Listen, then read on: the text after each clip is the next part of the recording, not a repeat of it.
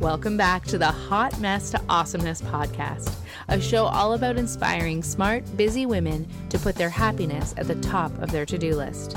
Join your host and life coach, Dionne Thomson, as she chats with amazing women who have figured out how to make their happiness a priority, and more importantly, what it's really like to go from hot mess to awesomeness. And now, on with the show. Everyone, to the Hot Mess to Awesomeness podcast. I am your host and life coach, Dionne Thomson. I am having some flashback moments right now. I am so. I am so excited to have my guest uh, Chantel Coward on today, and and as always, we danced our butts off before we hit record, awesome. and um, it's funny as we were saying, you know, so you and I, we are we live in the same community, we know a lot of the same individuals, and I'm I'm very excited to have you here, but we haven't had a chance to really get to know each other. And then you sent me your songs and they were they made me giggle because of course, and we'll we'll talk a little bit about, but you're a, a, a very prominent professional in our community, very um, very involved and very dedicated to your work and that's how that's how i know you. And then when your songs came and i'm like oh she's my person. She is you know so there's a little beastie boys in there. There was a little, yes. uh, 50 cent. 50 cent. And i i enjoyed that very much. I will say the big difference i think for me listening to In Da Club is that i could picture his face and i'm like oh he's such a baby. Like at the time though that is not how i felt and now i'm like oh i'm sure he is older now obviously but my vision of him is this like baby doing his rap thing that you know obviously was very popular and, and very fun but anyway that was that was my experience and i i enjoyed it a great deal. Well, so I was thinking you know should it be should the songs be inspirational motivational? And i thought no no, they need to be uber catchy. We're dancing today. Yeah, absolutely. And you know what? There it can be both, sure. Oh, sure. And when it comes to sort of um, the the why we get up and dance and move, and and sometimes the inspiration just kind of comes from from where it comes from. And uh, the catchy tune is is usually very important. As many of the listeners may know, my husband is a musician. So music is a big part of what we do. We have very different tastes, mind you. However, um, we, we find the joy in, in all the music. So I'm I was awesome. very happy with your songs. Awesome. Awesome. Awesome. It was fun. well, thank you so much for joining me today. As I said, um, we are part of the same community. And um, for me, uh, we are sort of part of the same stream of support. You know, there's a, a large sort of matrix of how um, coaches support individuals and individuals from therapy, psychotherapy, psychiatry, psychology, all of that. We, are all sort of on the same spectrum at different points, and um, which is and having you here and being able to to connect with you um, in our community is a huge i think a huge benefit to the all the people that we serve so thank you so much for being here and thank you for having me. Yeah Absolutely. i'm really excited to be here. Awesome. So i i'm just going to give the official introduction so that everybody because um, i i mean i know you and if you're from midland then you chances are you know chantel but if you don't um, so chantel coward holds a doctorate degree in clinical psychology with an emphasis on health. Uh, she's the founder and director of chantel coward and associates right here in midland. Fabulous. Um, and a multi which is a multidisciplinary mental health and wellness team providing skills therapy and treatment to children adults couples and families. So you a you you and your team, which um, as someone from the community, I have uh, enjoyed the services of the team that you offer, and but I love that is a full, wholesome uh, approach where you provide services for everyone, every member of a family, um, regardless if they see the same practitioner, they can they can feel like they're contained in a community, which I think is so valuable, especially when it comes to mental health support. So I'm very excited that mm-hmm. you are here to share a little bit about um, this sort of, I guess maybe behind the profession, hot mess to awesomeness experience. Um, mm-hmm one thing that uh, that has come up a lot in the work that I do and in all of these conversations that I've been having is it it doesn't matter um, where you are in life, what it is that you know.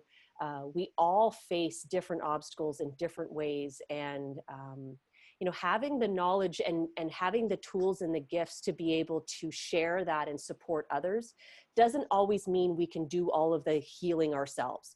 Doesn't mean that you know we are on the other side going well i know what i'm supposed to do so i'm just going to do it because it's easy. No it, it, it does require um, you know wraparound supports. It does require others to be in our lives to to offer guidance and and accountability and um, sometimes just a sounding board and um, so i'm yeah. like i said i'm looking forward to hearing about your journey and what brought you to this place where you can be such an asset to an entire community yeah, well, back to supports. I mean, we definitely need supports, every single one of us. I'm mm-hmm. constantly turning to my team. I have lots of mentors throughout my schooling who I just adore and love turning to. I turn to my family, my friends. Exercise is a massive support for me. Actually, I'm in this environment, not for that reason, actually. I was just, oh, as I, we were just discussing, my dog is incredibly social and lots of people are out and about with this nicer weather. And the minute she sees anything, she loses it. So I thought I need to be away from that. So this is why I'm in why I'm in the gym, but it's definitely a huge it's something I turn to, you know, for support. So for me, I entered university as a chemistry major, actually, and a lot of people find that really interesting. But started as a chemistry major. I was interested in dentistry. Um, Fascinating subject, by the way. yes. Um, and it was an elective that I took, psychology, during my undergraduate degree. And it was actually my professor, my undergraduate professor, Professor Mitterer, who made psychology so fascinating. Mm-hmm. And it was from that first year elective that I cont- I started to double major. Still interested in de- dentistry, but then very interested in, in, of course, you know, psychology as well. So stuck with psychology and of course didn't realize how big of a commitment it was going to be mm. you know i kind of knew what i wanted to do i just didn't really have a clear sense of what that looked like so 10 years it was a 10 year commitment you know wow. i was in university for 10 years and a lot of my friends and family members would joke they would say you know what chantel you love school um, no i love learning I yeah. love learning. I don't love school. This is a means to an end. And it was, I would say, as soon as probably my second year of my master's degree was when it really started to feel like that. Oh my gosh, like this is going to be a long haul. Mm. Just heavy academic demands, um, sleep deprivation, excuse me, having to miss out on activities with family and friends. I'll never forget being, I completed my master's degree in London, England, and I'll never forget locking myself in my bathroom in my very small flat, which meant my bathroom was very small as well, to try to force myself to attend and concentrate and just get through, you know, that that thick obstacle at that time. So just, you know, just really having to be so self-disciplined to a fault, you right. know, at times. What mm-hmm. um, and I've that's a it's a fascinating and I I want to say although your experience is yours being where you were doing what you were doing but I think the the process is is pretty i don't say universal but a lot of people go through it. A lot of women go through that with you know we we set the goals and especially the you know the the doers because i attract a mm-hmm. whole lot of doers.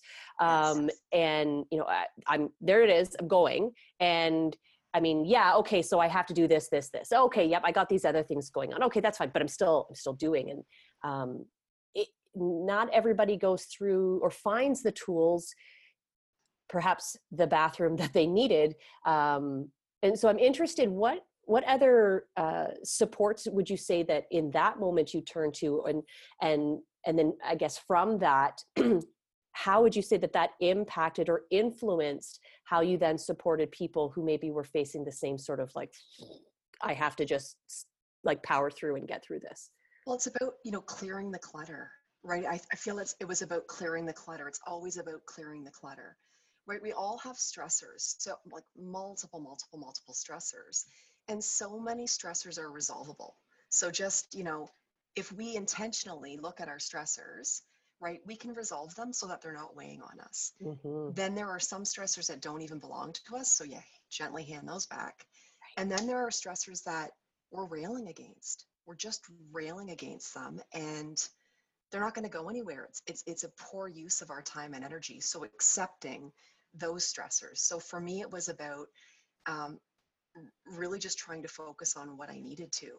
You know, getting to know, getting to know, you know, your professors and getting to know, you know, uh, park supplemental readings. Like you're not doing those, you're just doing core readings, like learning to f- clear clutter Mhm. and really focusing on what really matters. And focusing on what really matters doesn't always mean focusing on, it's often about why focus on your strengths because you're good at that stuff.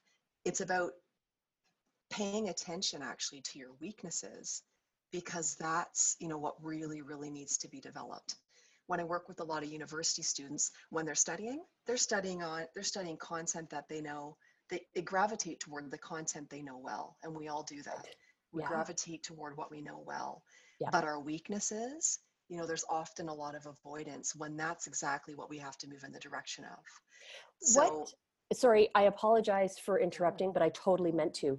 Um, what so there's a couple things that just went poof, poof in my head. So what role would you say